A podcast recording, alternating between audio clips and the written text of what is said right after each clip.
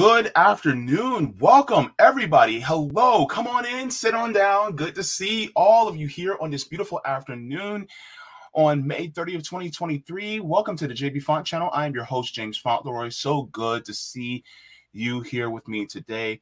The JB Font channel is available on all major podcast platforms, so subscribe to me there. Also part of the Revolutionary Blackout Network, so you can find me on there as well on a weekly basis.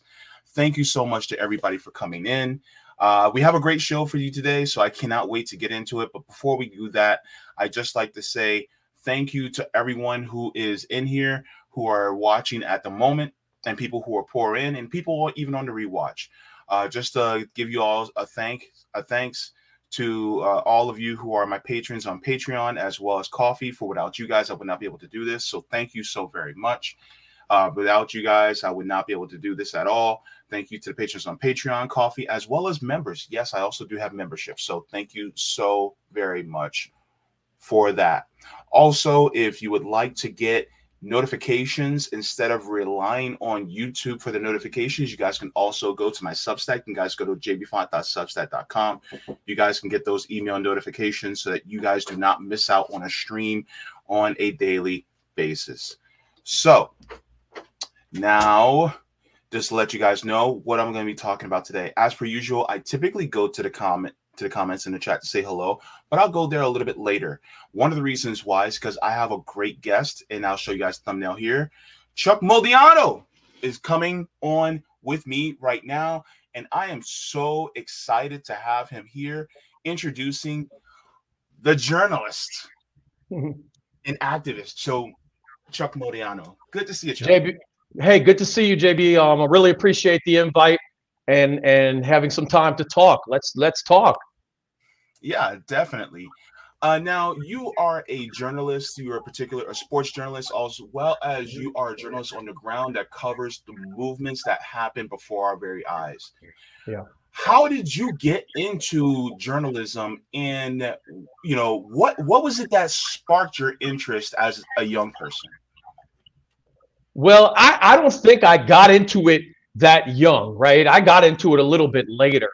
And I would say the first time I started putting a mic in front of people's face, it was the Jena 6. I don't know how many people recall Jena 6 in 2007. I was in Washington, D.C., and my wife and I drove 24 hours in a bus. We didn't drive. We went in a bus with a whole crew.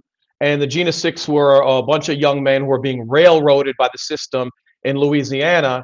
And I started interviewing, people there. And it was the first time I started interviewing people. And I would say, why are you out here today? Now, understand, it's 2007. Cell phones they're not what they are later on. And so let me just fast forward when it really starts to take off. I'm in D.C. and now Trayvon Martin is being railroaded. And we want to arrest George Zimmerman. And they're D.C. protests. And now I start going with a video camera and interviewing people. And I've always been interested. And I say, it's very simple. Why are you out here? Why did you come out here? And the reason I do that, whether I do that in Ferguson, where it's Standing Rock, Charlottesville, George Floyd, the reason I do that is because what media does is criminalize and demonize the protester. And I wanted to show, that's not what I saw when I went to protests, because I had gone to protests and I saw the most amazing people you could ever find, the most passionate people, the smartest, most intellectual people. And I say that who are privy to information that you don't get on corporate news that I would learn from. And I said, wow, I want to communicate what they're saying, what's going to be filtered before it hits CNN. And that's what I do. And so I'm not really deep with it. I'm not like, I don't ask leading questions. Why did you come out here today, JB? Because I want to know what motivated you to get off your couch into the street. And the distance between your couch and the street is a very serious story. Wow, man. You ever hear the phrase KISS, keep it simple, stupid? Yeah. And it's like, that's really just what it is. It's just simplicity, and simplicity, it just comes out in such marvelous ways. Like, for instance, as you all know, I'm a food lover. Look, I look the part, right? So some of the best meals are the simplest meals. And that's one thing that I was taught in culinary school.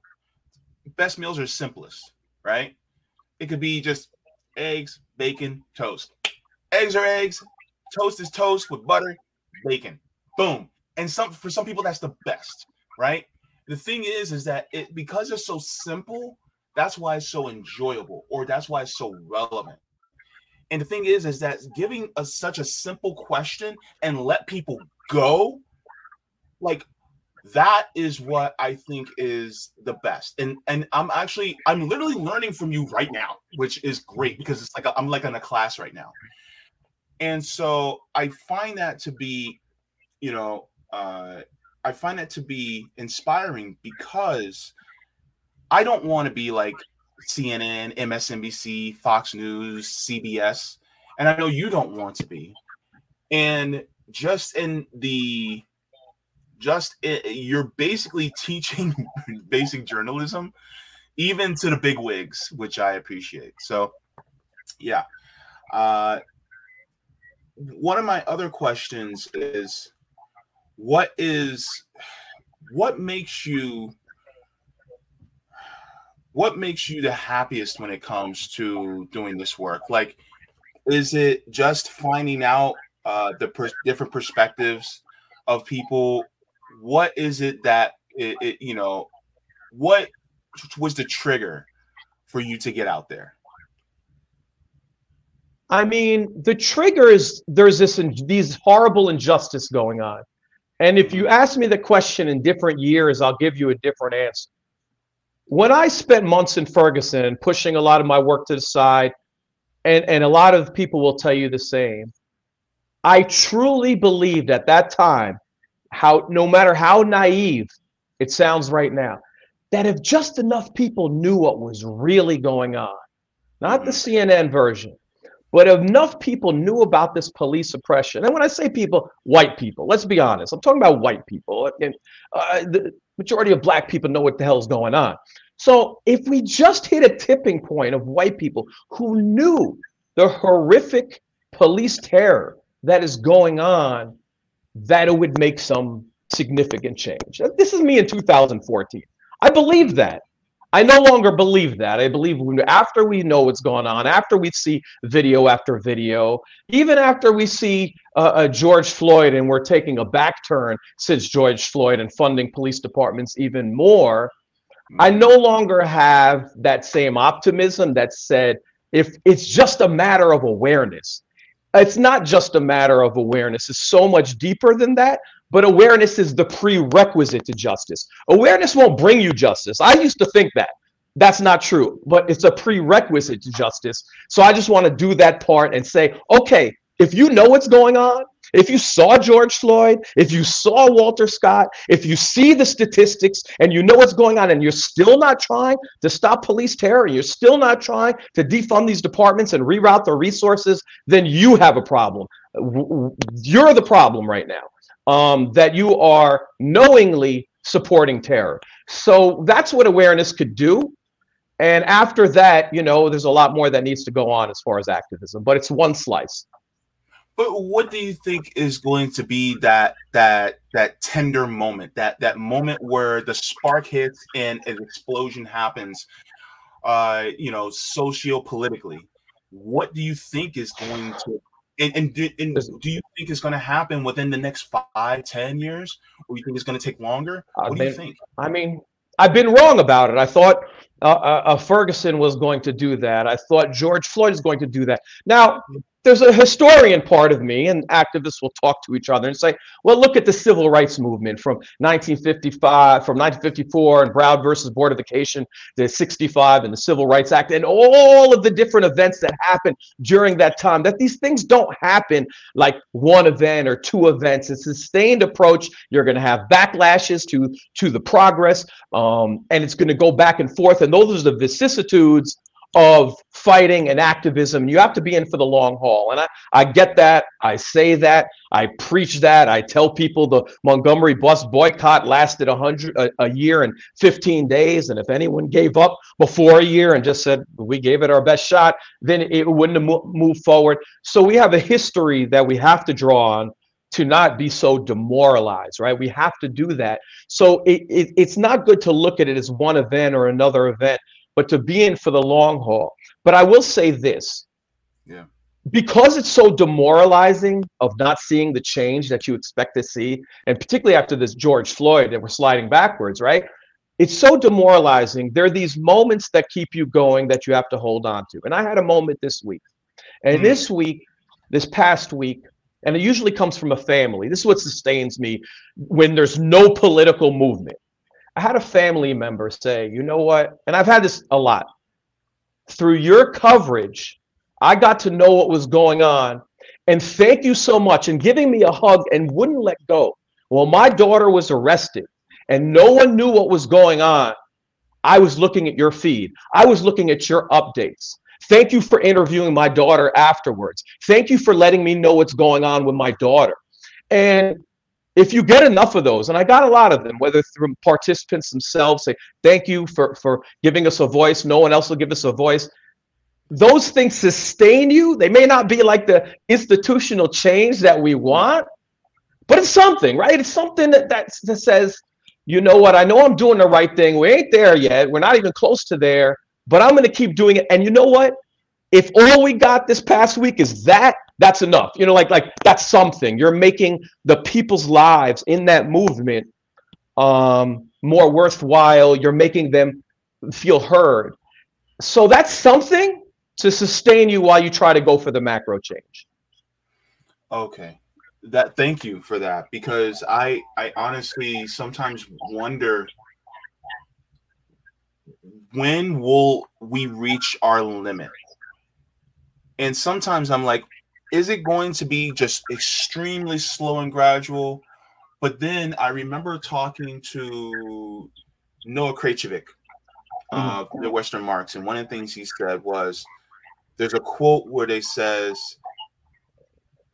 a lot of progress will happen over a long period of time, and then sometimes a huge amount of progress can happen in 1 week. Yeah. And so I guess I'm still just like waiting for that 1 week, but it's like, I have to be comfortable with the slow sustained change, but we also have to be the people that continuously push. Right. Yeah. And so I feel like I have to be more patient in my head, while still also being impatient enough to push. Does that make sense? Does it make any sense? I don't know. It makes total sense. And you're constantly having to recalibrate your expectation. Listen, I know this happened to you. It's happened to me, and it's happened to every activist who's ever lived. You go through these almost near bouts of depression, almost, where you're like, my God, like, what do we got to do to wake this world up, right? Like, you saw this video. This is not okay. This is, whether it's Derek Chauvin, and I don't mean just Derek Chauvin going to jail, and I don't mean the three officers who are watching him go to jail, which they should, and that's a very tiny win. But if that happens and you have three officers there, and you have Mike Freeman, the DA, who, remember, was trying to protect Derek Chauvin that first week until the uprising happened, that means you have an entire rotten, disgusting, corrupt criminal culture that says it's okay.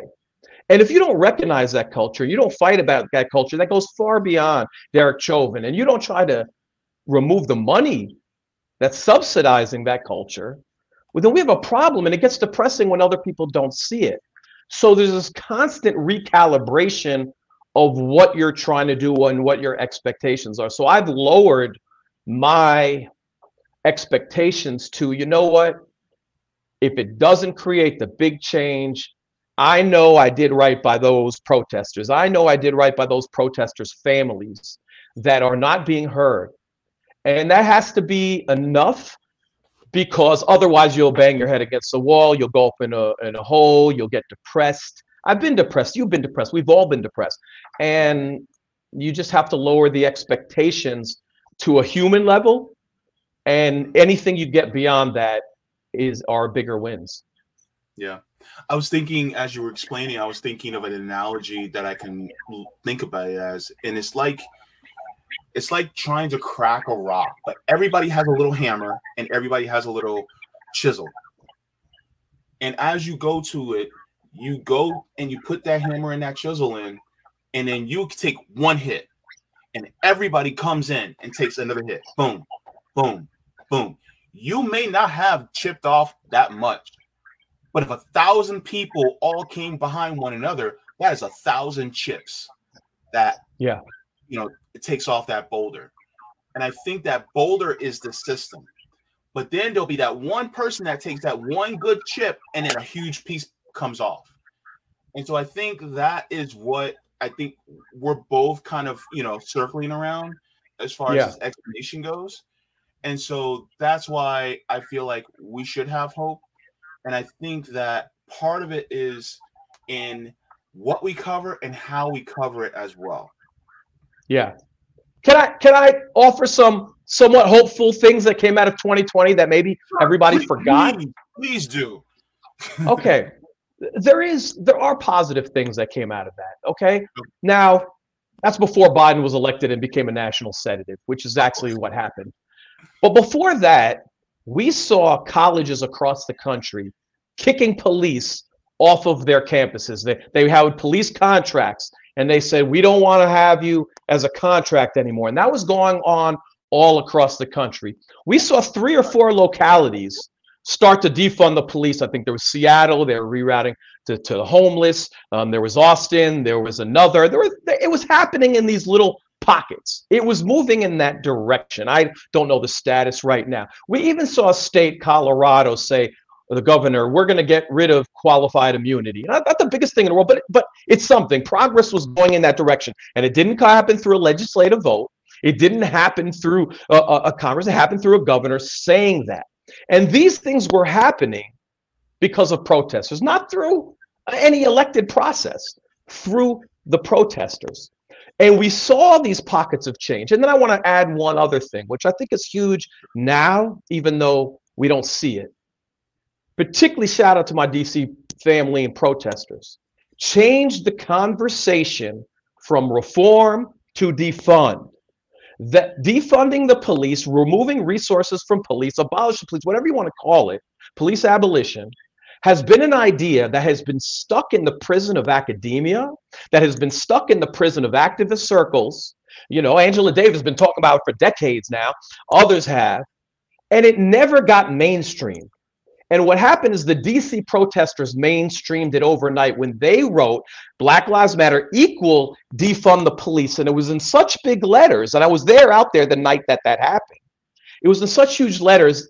The media, the CNNs, your MSNBC, they could not ignore it because there we had these shots from over above. And if you looked at media overnight, you started hearing about defund the police. The Overton window change. Now we can actually discuss it and not be seen as a crazy person. Like, you can do that. You have scholars who've been talking about it, and now we can have reasonable discussions, and you even have pockets of people even running on. And that could only happen from those protesters. Those protesters mainstreamed it. So when there comes a day, I don't know when that day will be. It could be 2060. 2050, Chuck. I don't know, it could be dead, you and I could be dead, but when there comes a day that really defunding the police in a significant way or abolishing the police becomes a reality, we're going to point to June 2020 when they shifted the Overton window. Yeah, I think your mic went out for a second. Hello? Yeah, I can hear you, but it's kind of low. I'll say it again. I'm sorry about that. Yeah. Did you hear me, or was my voice out, going out? No, it just went down severely. Okay. Yeah. Well, I was just giving credit to those protesters. They mainstreamed defund the police. They shifted the Overton window, and they brought it into discourse. And you're not marginalized as you're over here in the corner, that you're not rational. Now we can have a rational discussion. What scholars have been talking about for a long time, that the way to stop police is to remove their resources and give their resources to other individuals who are skilled in these areas, when over 80% of all police calls are not even about violent crime to begin with. So we can talk about that now. And those activists did that. The activists took what the academics were saying for years and mainstreamed that. And that continues now. So if there comes a time in 2050 or 2070 when we're dead or whatever, where it becomes a reality, we could point to the summer of 2020 and those activists. Mm-hmm. So, Chuck, is there any way you can unplug and then plug it back in really quick? Okay, am I still low?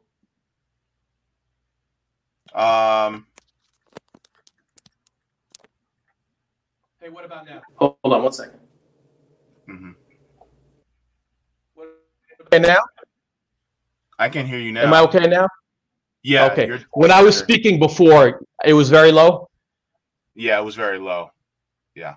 Okay, sorry about that. I think we're back now. All right. Thank you very much. I lost you now. Mm-hmm. Let me try that again. Yeah.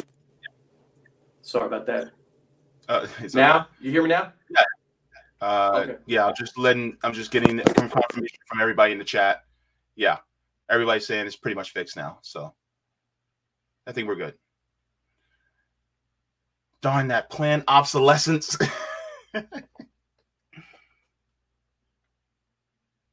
Okay, now I can't hear you. Uh-oh.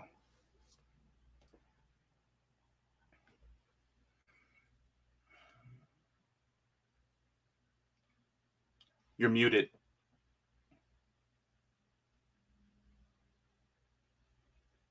Tech issues. I think we're probably good now. Okay, now you're good. Okay.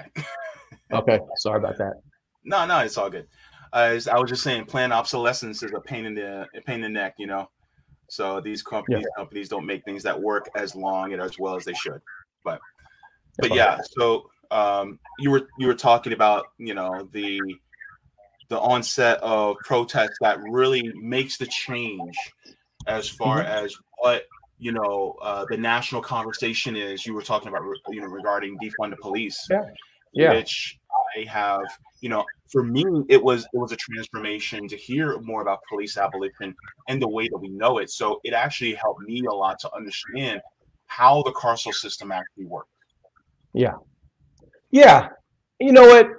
And I think we have to approach it, you know, the best way. A lot of people find it so unreasonable. But they don't find unreasonable that white supremacists are on the street and murdering people. Like, that's not unreasonable to them. And I don't get that. But what is reasonable to me, and the number of people, abolitionists, take this approach, is instead of everyone starts the conversation with, what about the murderers? What about the rapists? Right? Everyone starts it. That's the wrong way to start it. You start the conversation with, what about all the calls that have nothing to do with violent crime? Which is like, depending where, over 80% of calls. Why can't we remove all those calls to specialists who get paid like half the price, who don't retire at 50, don't have $1 million pensions, and are twice or three times as qualified and won't murder you in the process? So if it's a mental health call, have a mental health specialist, have more school counselors who could work on de-escalation, have people who are trained at de-escalation, not incentivized for escalation.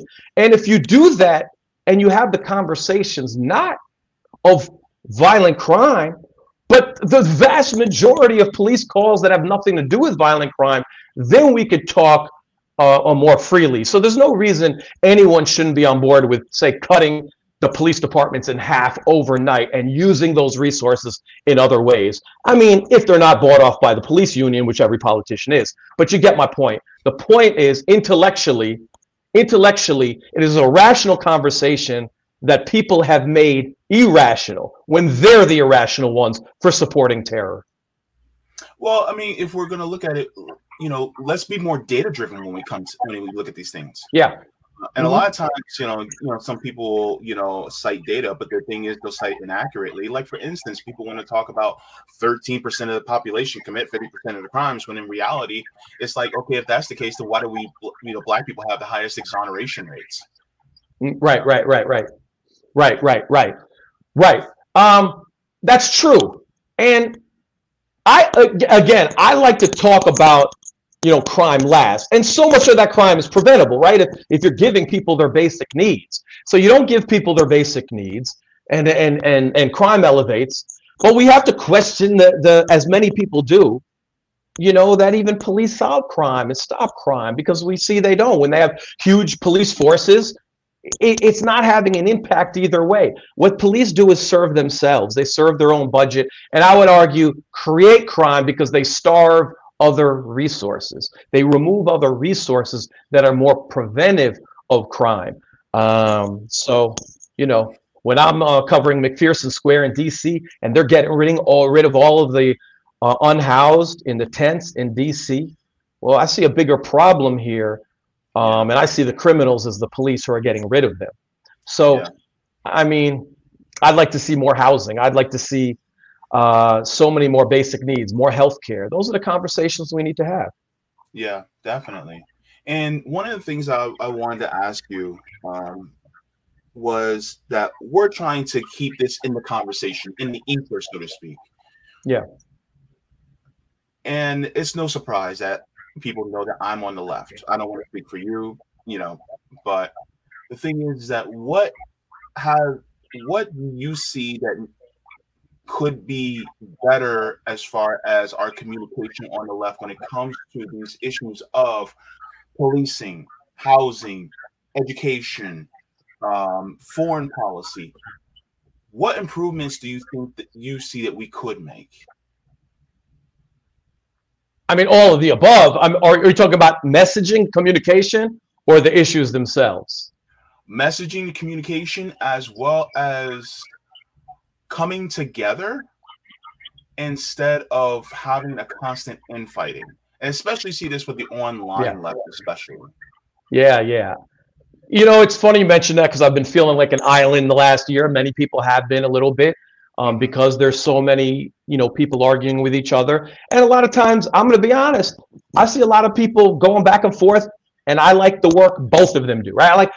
I like the work, and I don't really want to pick a side, because I like the work you do here. I like the work you do here. We're all flawed. I'm flawed.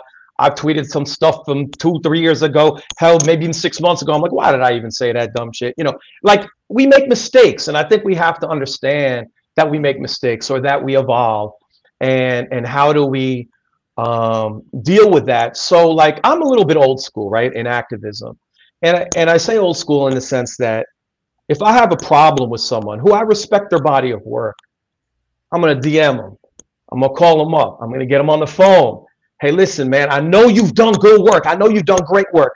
And we're not going to agree on everything. But on this particular one, I do vehemently disagree. I want to tell you why, and let do what you want with it, right? You have these calls, and I think part of what has happened, where so many of the divisions are brought online, is those steps are skipped. I'm not going to act like activists never argued in the past, and that's never existed. That's always existed.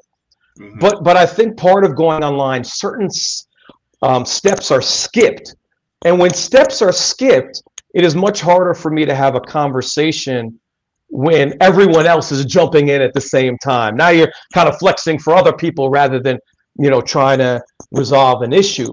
So I've seen it with activists, like even in DC covering George Floyd, there'd be two organizations that would be arguing with each other. And I'm like, nobody outside of DC knows any of this. Everyone here is DC Black Lives Matter to everyone outside of DC. Nobody knows all the different organizations. So you always have that going on.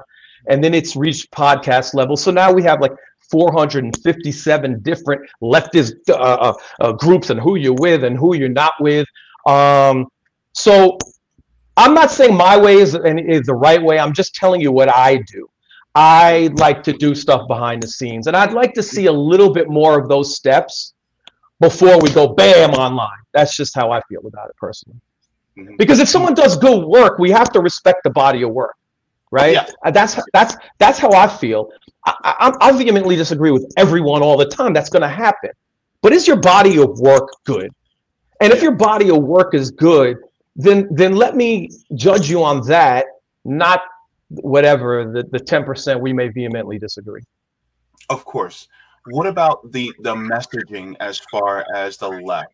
What do you think that we could do better? So I say this as a reformed liberal. I'm a reformed liberal, right? There's no argument a liberal can make that I haven't already previously argued on in terms of pragmatism and how do we move forward, and we have to take some steps instead of nothing. You know, I know all those arguments. Again, this is my personal view.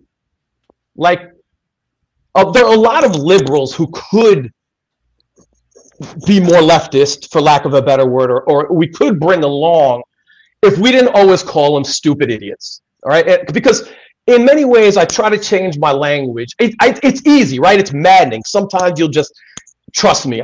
I'm guilty, right? It's maddening sometimes because you see the same behavior over and over. But I always have to remind myself, I was that person. So am I going to shun who I used to be?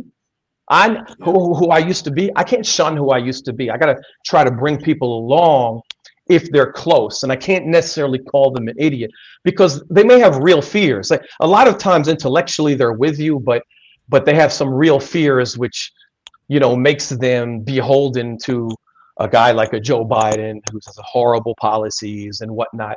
So I think for me, it's being able to try to communicate, and not everyone's an idiot.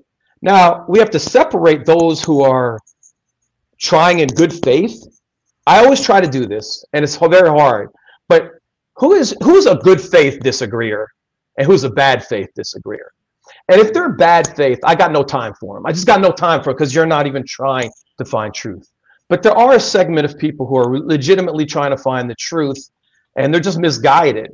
And that group, I mean, you got to bring along, because do I want to be part of a group of leftists that are right about all this and right about that, but we're like talking to ourselves all the time?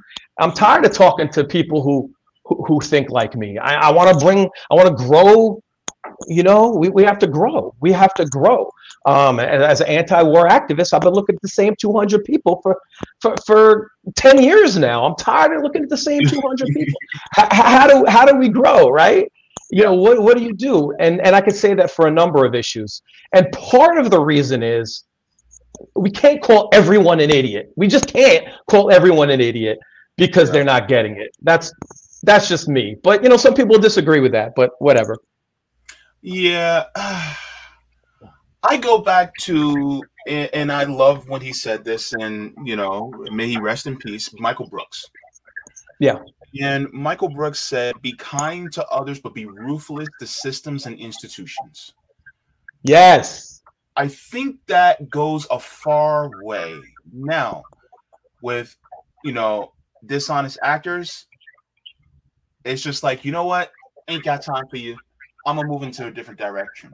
Mm-hmm. But it's one thing, and I've said this in private conversations to friends who are in this space, and I've said, they're not my enemy. Racism, homophobia, transphobia, misogyny, this Western supremacy, these things are my enemy. Capitalism is my enemy.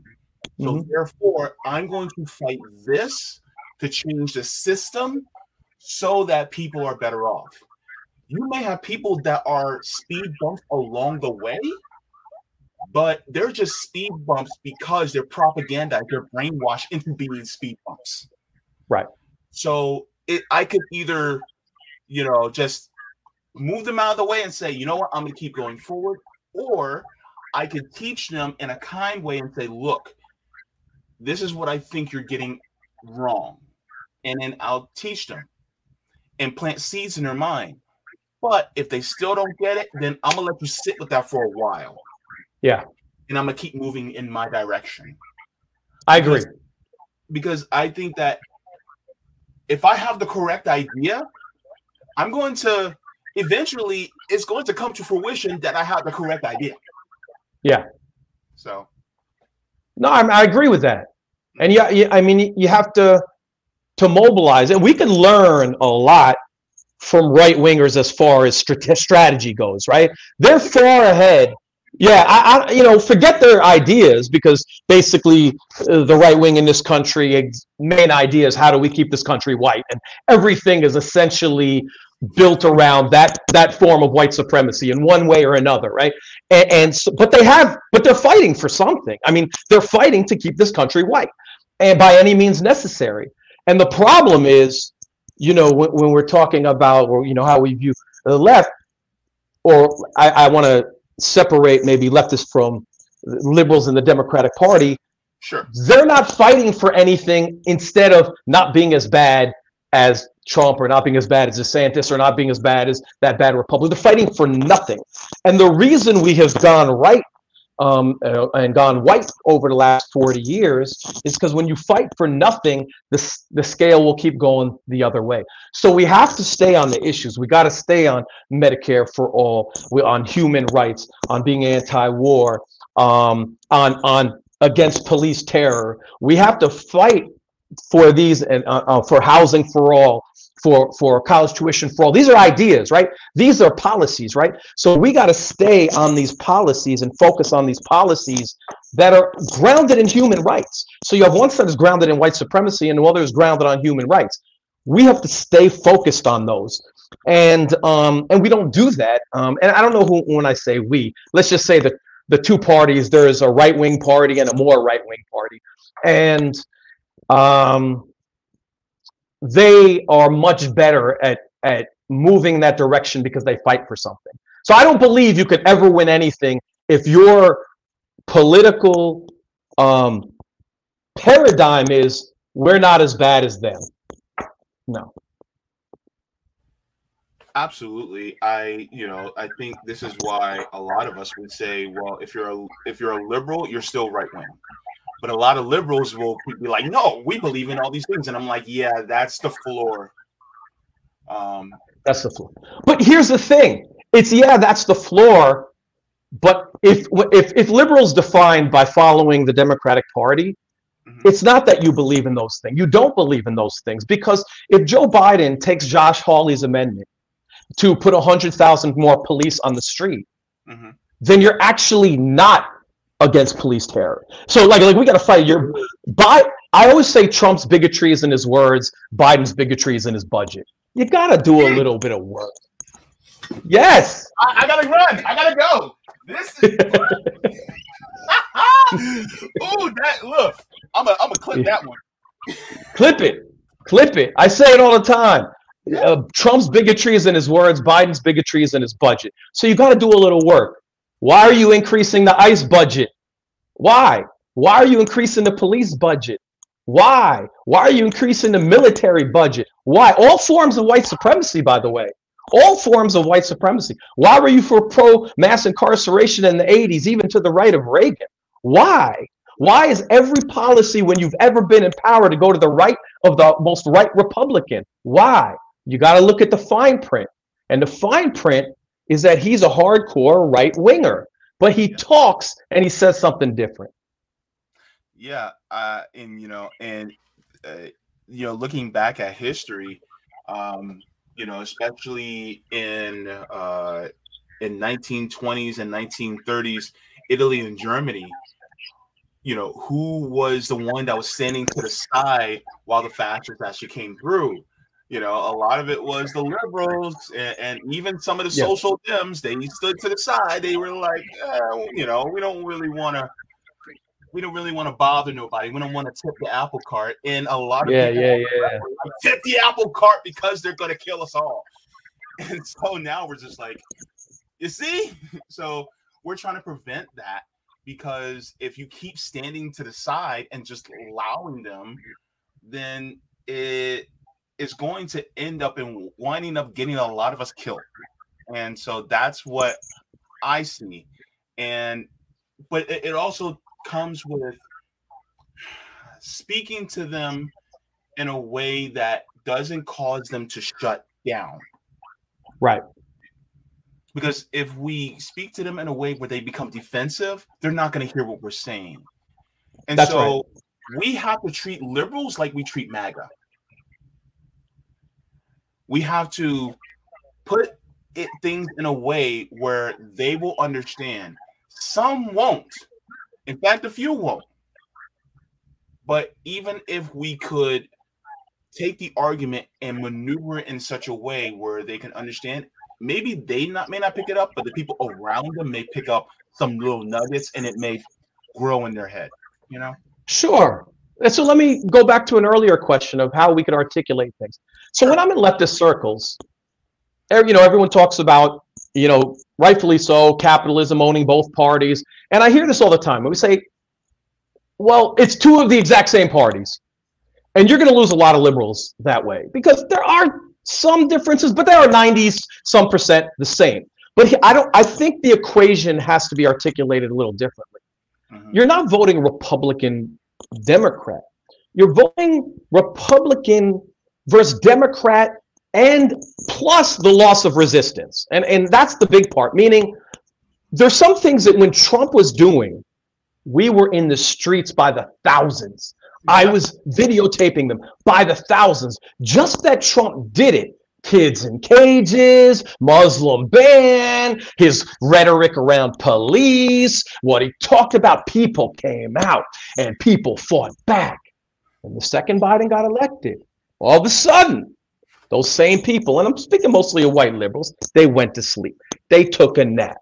So my thing wasn't Trump versus Biden. My thing was Trump versus Biden plus a loss of resistance. So if Biden says something like, we're going to have 100,000 more police on the street, there's not a peep. There ain't no one in the streets. No one's fighting back. If Biden increases the ICE budget, it's not, or keeps Title 42 that was implemented by Stephen Miller and Donald Trump. Well, we hate Stephen Miller. We understand intrinsically Stephen Miller's a white supremacist. We get that. We're going to go in the street. But when Biden kept Title 42, there's no resistance. Now it's okay. Okay? So everything Biden did that was and does that is Trumpian now gets a pass, where maybe Trump couldn't even get away with some of the stuff Biden gets away with. So for me, it's not Democrat versus Republican. It's Republican versus Democrat plus the loss of a resistance and fighting of a movement. Because at the end of the day, Democrats will never, ever, ever fight against whoever their figurehead is.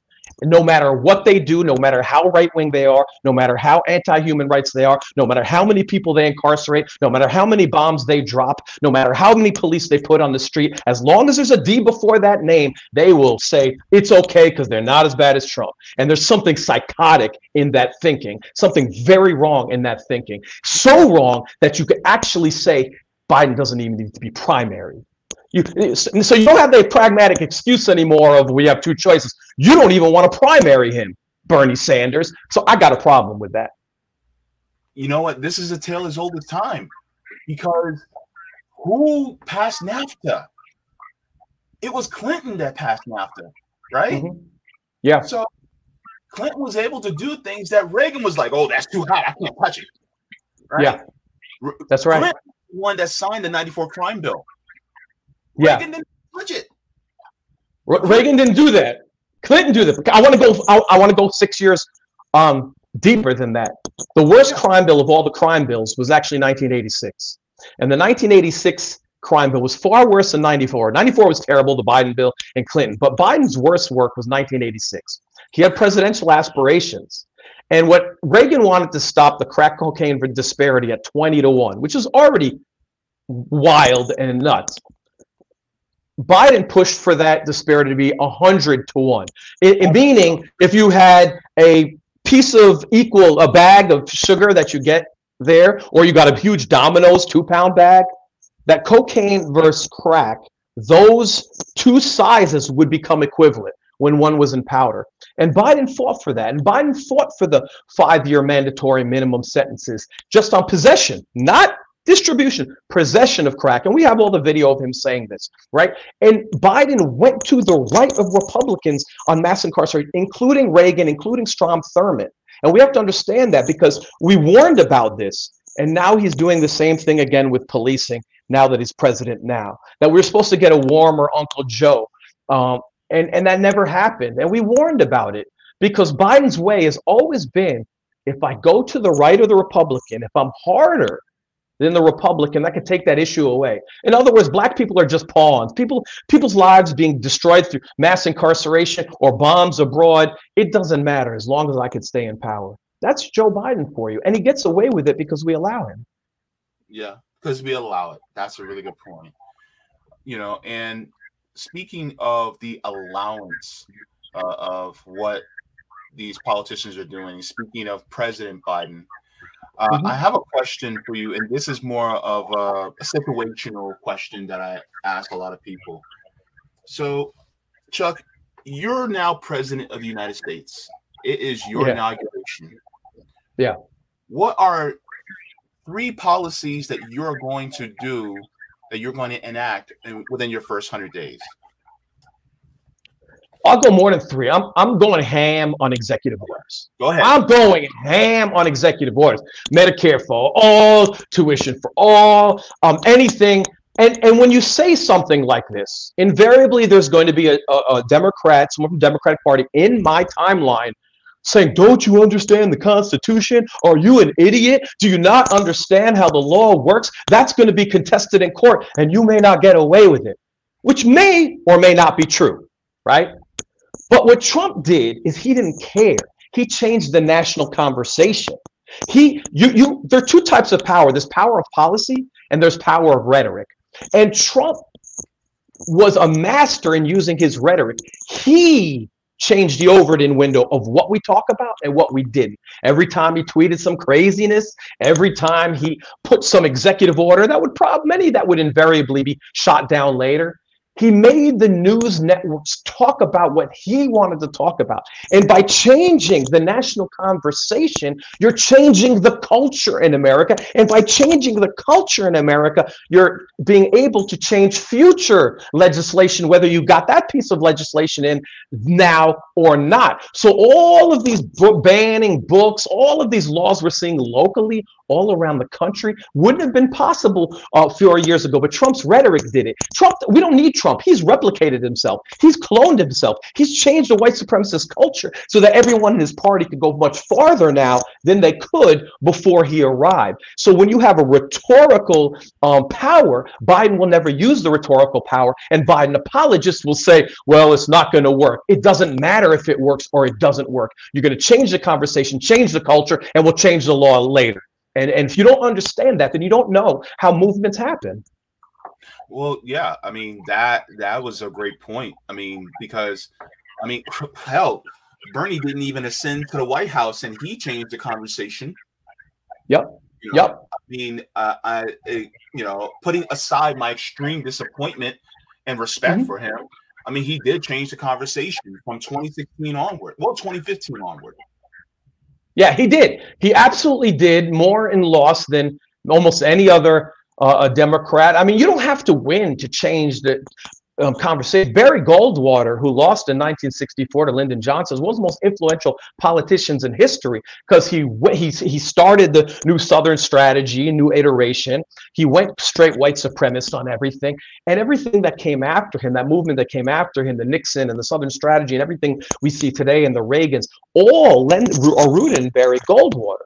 So I always ask myself this question. They say, well, Bernie would have won, or what? I think he would have, and I think 15 of the 20 Democratic candidates would have in an anti-Trump vote at a time where he was being blamed for COVID. I don't think Biden gets that moment back again. But here's what I'm saying. What if Bernie lost? What if Bernie went guns blazing and Medicare for all and still lost? I think you would have the movement very similar to Barry Goldwater in 1964 continue to carry on many of those ideas that he went scorched earth on. And that I'm not a believer that if you lose going scorched earth, You could change the future. You would see a lot of things change locally because all those coalitions that he built, they would change locally. That's what we see with Republicans, right? When Republicans lose, they're still changing locally. When Obama became president, all of a sudden the Tea Party grows and they're changing everything locally. When Biden becomes president, all of a sudden all these Republicans are changing locally and having fascist laws.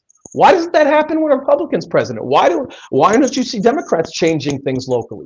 You don't have that movement going on. So I believe you go guns blazing, whether you win or whether you lose. And even if you lose, you might win in the long run. True, true. You know, I just don't have faith in the Democratic Party anymore. No, neither do I. Yeah. I'm looking at the people running. I'm just like, really? This is your guy. This is your gal. All right. You know, that's how I feel. You know, and that's I don't have faith anymore. I have no faith. I have no faith in a party that would come to the conclusion we don't even need to primary Joe Biden. I mean, how do you even come to that conclusion? Like, how corrupt must you be to come to that conclusion? Well, there's some people who still think that you can just take it over, and I'm like that project has been tried and that project has failed. Yes. So why are we continuing to try that? You know what I mean? Yeah, we learned. I go back to, I'm not sure if you got to catch that episode of Sabi Sabs on her show. She had DNC fraud lawsuit attorneys on her show where they actually were in the courtroom where the DNC lawyer actually argued that they do not need or have to or even want to actually go by the will of the people. They're a private organization. Yeah.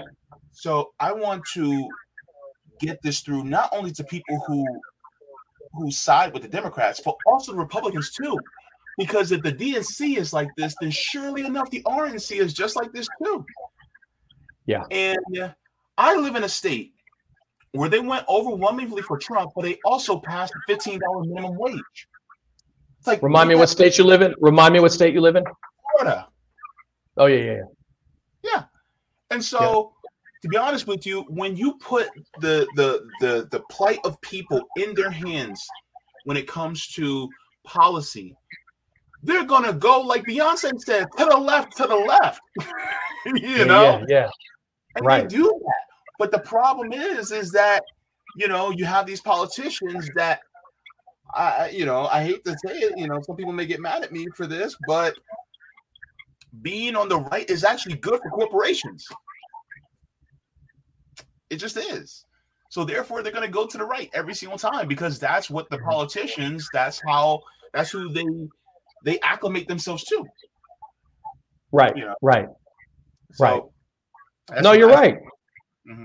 And honestly, I think there's so many game changers, but I think the two biggest seismic game changers of the last 30 years is one is the Supreme Court decision of Citizens United of making corporations people, because now it's so much harder to get together and fight them because they're just, these billionaires are so rich and they're buying politicians right and left and locally. They're doing it locally. That's what we spend so much time on national politics. Stuff is really moving locally, right?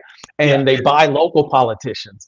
And so that's happening. And then the one before that, which gets a lot less attention, but it's the 1996 Telecommunications Act. And that allowed media consolidation. And prior to that, you had to have a cap, say, on 40 radio stations you could own.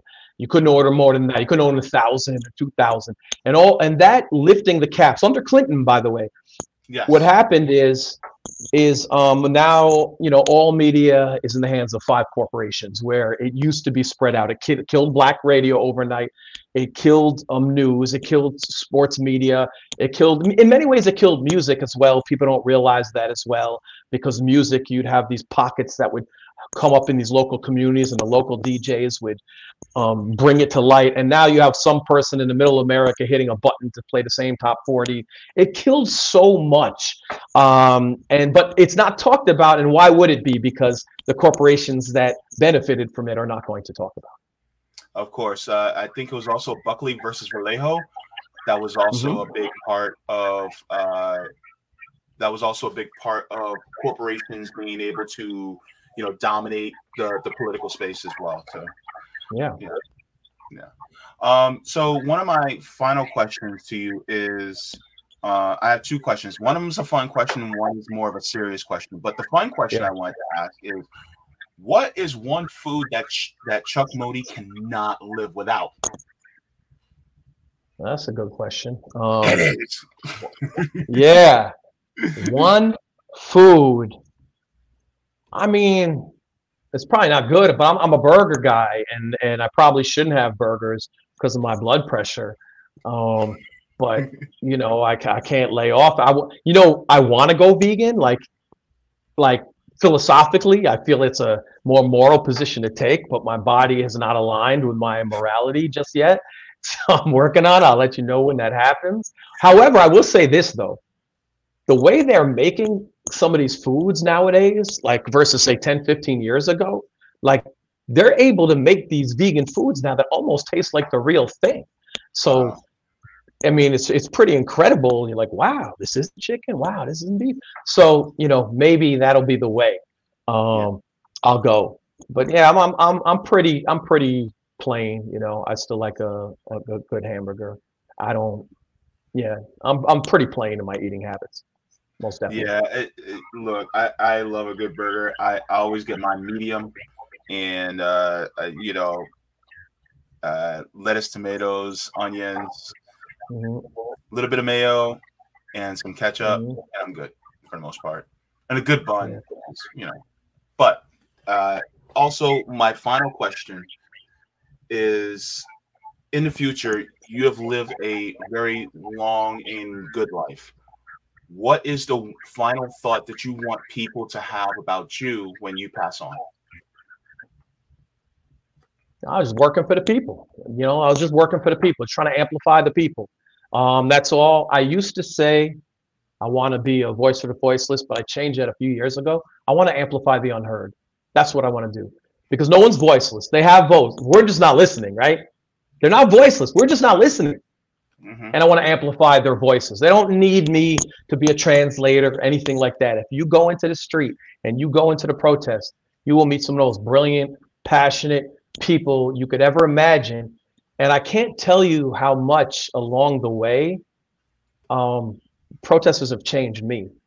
They've changed me, because I'd be like, I never heard about that, really? And I'll go home and I'll go in through a Google rabbit hole. I'm like, oh my God, that's right. I remember like 21 days into Biden, I remember he had a 100-day moratorium on deportations. And 21 days in, I saw a group, DocuBlack, they were in the street saying, Biden, stop deporting Haitians under Title 42. I'm like, wait a second.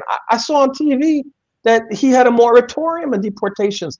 What's this Title 42? They were in there. This was like, he's not even a month old. And they were in the street. And I was like, oh, I didn't know that. Tell me more. So they start speaking into the mic. I go home and I do research. And I could tell you a lot of my research of what I learned is straight from activists, because if you talk to a lot of activists, they know the most. They've studied the most of these niche issues that you can't find on TV. And I'll be like, I'll do my own research afterwards. I'm like, oh my God, how did I not know about this? You're right. So, you know, a lot of times the protesters have changed me as much as anything, with information that I would not have been privy to. So it's really an honor, to be quite honest with you, to be able to go in the street and cover them. So yeah, he amplified the unheard. Wow, that is beautiful. I actually really respect that, and I thank you for that one. Look, Chuck, I just want to say we're basically at the end. No, JB, I'm throwing the question back at you. What do you want to summarize your life? I got it. I want people to say that he left the world better than he found it. I'll take that, of course. Yeah, that's one of my mottos. I always say at the end of my stream, just leave the world better than you found it. Even if you don't change somebody's life in a drastic way, even in small little ways, if you help change somebody's life, you've improved them overall. It could be a smile when you walk by. It could be kind words. It could be reaching out to somebody in a text message saying, hey, I haven't heard from you in a while. I just wanted to let you know that I'm thinking about you and that I miss you. Things like that. You know, one of the things I think that is very important, and we talk about this a lot, is things like mutual aid. And it doesn't have to be monetary. Mutual aid could also be something, like I heard that you were going through this particular subject. I researched this for you. Here's some information on that subject. You know, it could be so many different things. But the thing is that showing people that they matter and that you care and that we're all one at the end of the day. I think that's what matters. And I think that's what I try to do, even in my small little ways. I'm not perfect at it, but I try to improve every single day. I like that. And I like that so much. I'm going to come full circle and close, going back to your original question about activism and how do we have perspective. So we're trying to score touchdowns. And when we don't score the touchdown, we get demoralized, we get angry, we get depressed. We didn't score the touchdown. But instead of having that paradigm, how about the activism's of football fields? And we just got to push a few yards down in the other direction and be happy that the next one's going to score the touchdown. That's all we can do. Man, see, this is why you need to come back on. Let's do it. Let's do it. Yeah, yeah. Let's do it. And we'll talk about journalism exactly some more. Let's do it. Definitely. And where can they find you, Chuck? Nowadays I tweet at Chuck Modi1, but I've been a little light lately into the NBA playoffs. You know, a lot of people aren't into sports. But I'm doing that. I write a desk, haven't written in a while, but I may pick up the sports writing soon. And then I do a sports radio show on WPFW every Thursday morning, 10 a.m., where sports and politics collide. I do a radio show with Dave Zirin and Etan Thomas, and we talk about sports, politics, and justice. All right. Thank you so much, Chuck, for coming on. It was a pleasure. It was a privilege. I appreciate you coming on. You're agreeing to come on my little channel. So thank you, JB. So anytime. Appreciate it. Keep doing what you're doing. Yes, sir. Thank you so much. All right. All right. Bye-bye. You got it. Peace. Okay. All right, everybody. Woo, that was a great conversation, was it not? So, man. There was so many good points that he made, and I appreciate. And the thing is that one of the things I want people to realize is that the people who I bring on, I'm not going to agree with 100%. You're never going to agree 100% with everybody. But the thing is that there's so many overlapping things that we can agree on. And we're really all just pushing for a more equal, equitable, and egalitarian society. And because of that, I have respect for the work that he does. And I love the fact that he actually talked about your body of work speaks for you. And so that's one thing I want to speak for me is my body of work. And I'm trying to do better, especially as how I treat others in this space. It can get tough because then you can be influenced by others, to be a certain way or speak a certain way, And just because you're telling the truth, you can disagree without being disagreeable. You know what I mean? And so I'm trying to do what the late Michael Brooks said, be kind to others, but be ruthless to institutions. I hate capitalism. I hate misogyny and misogynoir. I hate racism. I hate white supremacy. I hate homophobia. I hate transphobia. I hate all these things. But at the same time, I'm going to be kind to the people who have been brainwashed into perpetuating these things so that I can help pull them out of it. You know what I'm saying? So that's what I am trying to do, is trying to help people to pull them out of this type of thinking so that they realize we're all connected. Because look, think about it this way. Every single person you have ever known, loved, and hated are part of the same stuff that you are made of from this one planet. It's like Carl Sagan's poet, I guess it's a poem of the pale blue dot. Every single person you ever loved or hated existed on this one tiny little pale blue dot in the vast sea of space, which means we're all connected in one way, shape, or another. When you hurt, I hurt. When you have joy, I have joy. It is incumbent upon me to make sure that, number one, you have joy. Number two, you do not encroach upon the rights of others, because true freedom does not encroach upon other people's rights. So yeah, that's one of the things that I wanted to say. Now, I'm going to go to the chat really quick, because I know there's a lot of people who's been in the chat. Y'all been active as hell, but I just wanted to talk about that. Now, we have CBC voter in the chat saying, "Glad to see you again, JB. Thank you so much. Good Lord, I've been exhausted. I don't know what it was today, but I was exhausted. But you know what's interesting? Having that conversation with Chuck actually helped me to feel a little bit better. I feel a little bit more energized now. Plus, you guys are amazing, and I appreciate you guys. The Jam Mom's in here saying, "Back at it again. Yes, back at it again." All right. Cobra Commander coming in with some love, saying, "JB, good to see you, Cobra Commander." Yipper99 says, "Hand pink waving. Good to see you."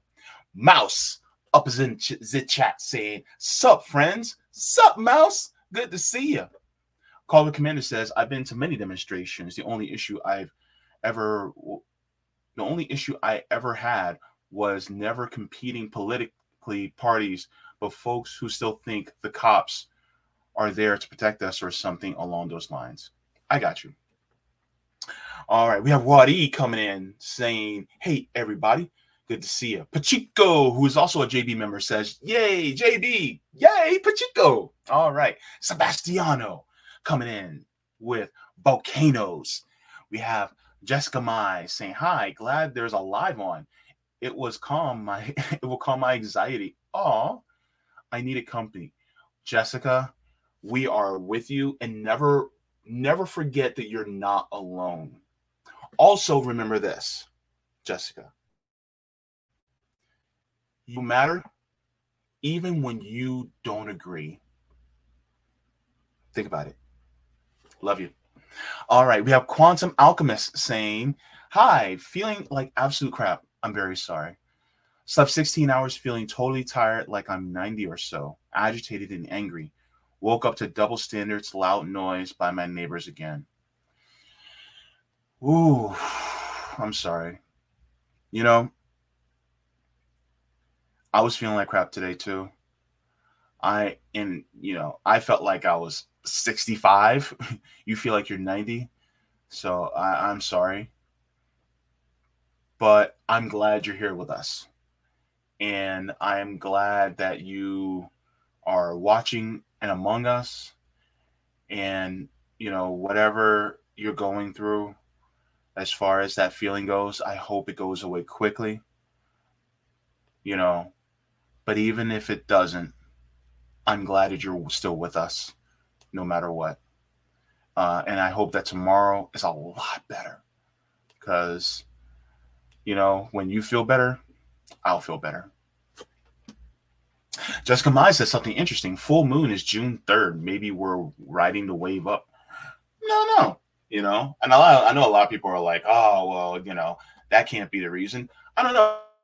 Oh, it might be a scientific reason behind it, because, I mean, there's many different vibrations that we probably haven't tuned into as human beings on this planet.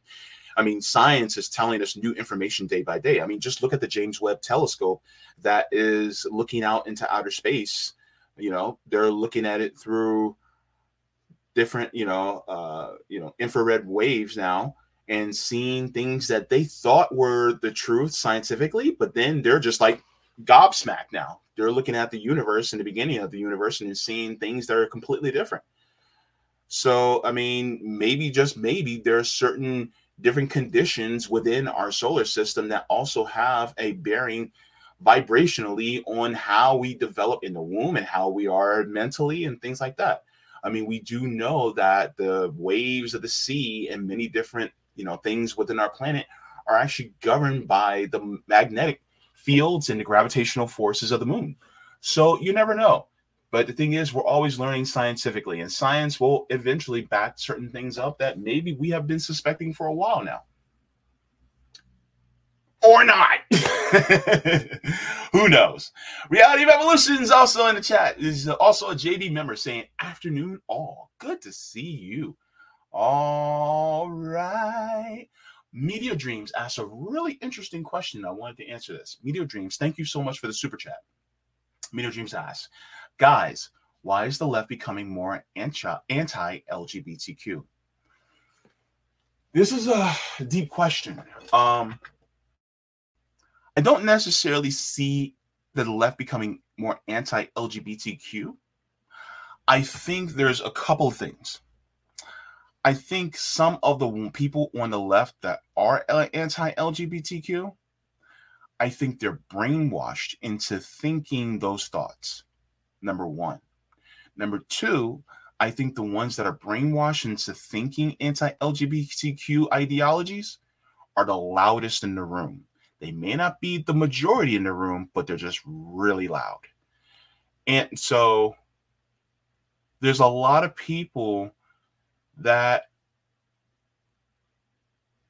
are being manipulated into looking at other disenfranchised groups and saying, there's some of the reasons for our problems.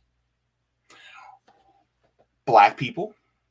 It was Black people that were the reason for a lot of our problems. I talked about the Chinese Exclusion Act a couple of weeks ago. That was the onset of the Chinese people are taking all of our jobs. So the Chinese Exclusion Act was enacted. Then, for instance, look what happened during the Second World War, right? Remember what happened, you know, in Pearl Harbor? Then they wanted to blame that on all Japanese people. So they put in Japanese internment camps, right? Then on top of it, then you also had, you know, Black people again. Then it was Muslims, right? Remember 9/11. Then it became, you know, immigrants from our southern border again. Even if they could have been from Mexico, they could have been from Nicaragua, Guatemala, Venezuela. It didn't matter. They were still classified as Mexican, even though they weren't. People need to pick up a book and read. And then they were blaming them. Now it's trans people. And so there's always going to be that demon. They're always going to be labeled that demon. When in reality, the people that we should be looking at are the people who own our government. That's who we should be looking at. The people who run the big banks, people who run the central banks, people who run the biggest corporations in our world, the people who are owners of Blackstone, BlackRock, Vanguard, those who are we should be looking at. But they'll tell other people who are within our class, oh no, it's these people who are marginalized that are the problem. And so unfortunately, some people on the left are also falling for that. I hate to say it, but some are. And it pains me because I don't want to see that happen. But ultimately, I want to be kind to them and help them gear themselves in to open their eyes and go, yeah, no. And then some of them will harp on, well, look at this example and look at that example. And I'm like, number one, do you have the full context for the example? And number two, even if you do have the full context of the example, do you want to paint all these people with a broad brush in this particular way? I'm a Black man. I'm also a gay man. And I'm also a disabled man. And I'm also a man. I do not want to be painted with a broad brush for the sins of some people within my community. And I don't want that to be for other people as well. I do not want one mistake or one bad drag queen to be plastered against all, you know, to be vilified I don't want all drag queens to be vilified for one bad drag queen's either mistake or transgression. Just like I don't want one black person who did something wrong to be mistaken for it. See what I mean? So that's the thing. And so that's why I don't think the left is becoming more anti-LGBTQ. I just think that there are some who are the loudest in the room, and some of them are being brainwashed by the people at the top. That's what I think. I may get attacked for it, and if I do, I do.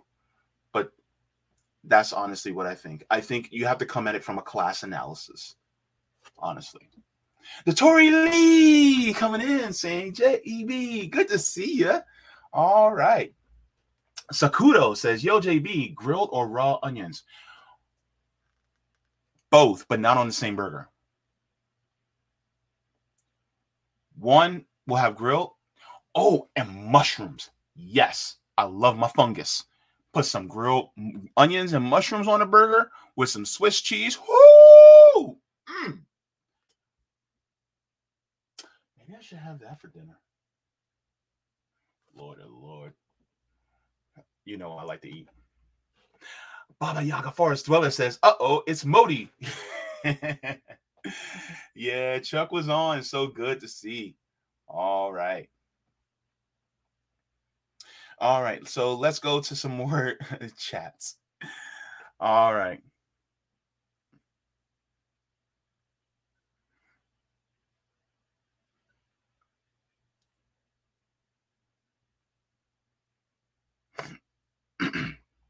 Bill Bradley says the hypothesis phase existed before science was a thing. Thank you so very much. All right. Hens Teeth says, good to see you, Hens Teeth. That's why I don't speak very often. I have very limited energy. Yeah, I have to be selective with my energy. There's times where even after dialysis, people will be like, you know, they want to talk. And I'm like, yeah, I don't feel like talking. And the thing is, I used to feel bad about it because I used to feel like, oh, man, JB, you know, they want to talk. But the thing is, I learned that sometimes I have to keep my sentences very short to the point while still being respectful. You know what I mean? So that's why.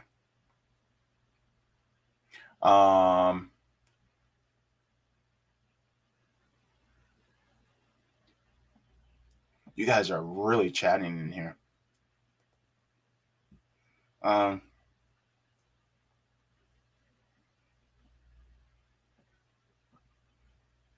me see. Bad Cookie says science isn't hard. Science is all ideas that are tested until proven truth, and those truths can change. Very true. Very true. Sorry, guys. I'm going up in the comment. Oh, Old Man Barker. Where's the hat? No, that was my brother's hat. I just, yeah, it's not for me. I'm not a hat wearer. If anybody, if anybody notices, I don't really wear hats. I'm not a big thing.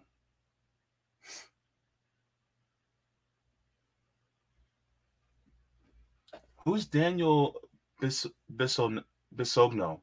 He's hospitalized and might die. Please pray for him, please. Who's Daniel Bisogno? I have no idea. Huh. Whoever it is, I hope they pull through. But who knows? Yeah, I know it's like to be in the hospital, so I don't know. But yeah, so just to let you guys know. So RBN got a copyright. They got a strike on YouTube, so you won't see RBN live today. So that's unfortunate. And so, be sure to, I think RBN will be back doing live streams Friday, maybe. So hopefully, fingers crossed. Yeah. It'll just be, once that 7 days is up, So yeah, that sucks because there's certain things that you can't talk about on YouTube, even though it's being backed by scientists, if you know what I mean.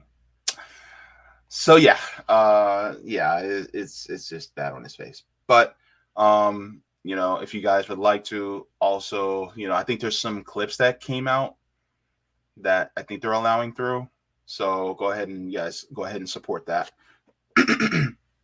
Also, I was supposed to have on Kit Cabello from Heartlands Media. I had something came up on Saturday, so I wasn't able to, but I'm going to be having him on this weekend at 3 p.m. Eastern. So I can't wait to do that. Also this evening, I will also be, this was mentioned last week, but I'm also doing a Marxism course on Midwestern Marx Institute. So I'll be on their class tonight. Today is the second week. So it's a 10-week course on Marxism. So I'll be doing that so I can learn more about Marx. So I'm excited about that as well. So I can't wait to get into that. I also got to look into who I'm going to be having on next week. You know, I have a calendar for these things and I'm just like, you know what, JB, you really need a calendar. You need to get more organized. So thankfully I am actually more organized. So, I will be,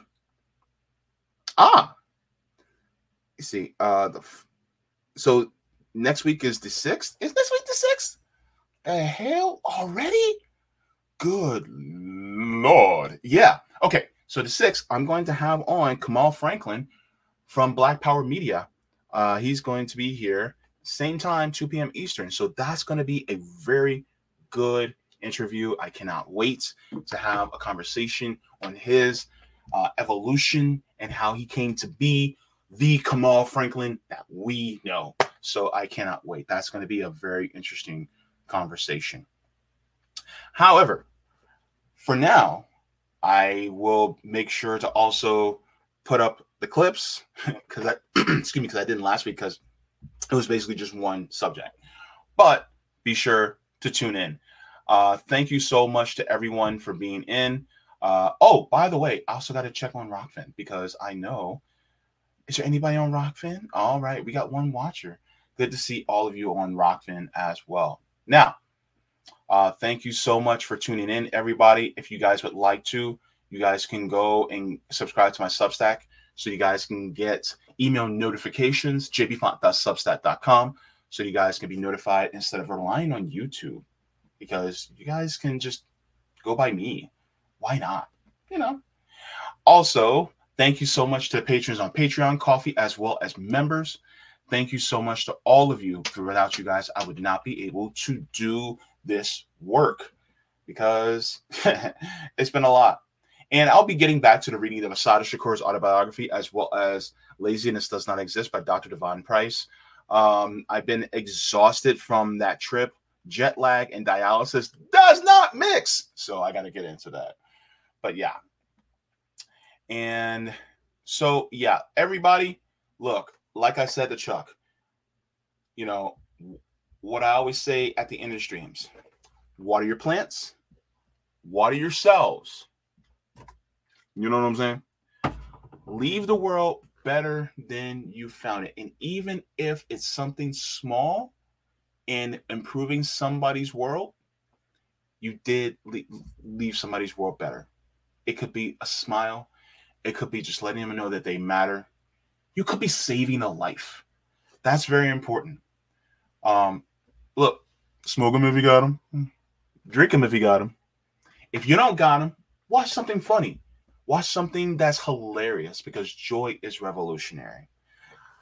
All right. I know y'all been waiting for it because I've been looking sexy lately. Mwah. Forehead kisses, mwah, forehead kisses, mwah, forehead kisses. Yo, you didn't know I'm going to do it 3 times. You know I got you.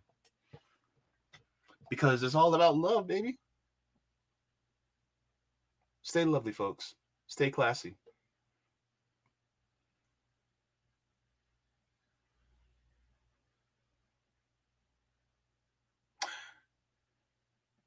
And take time to get butt nigger. Ah!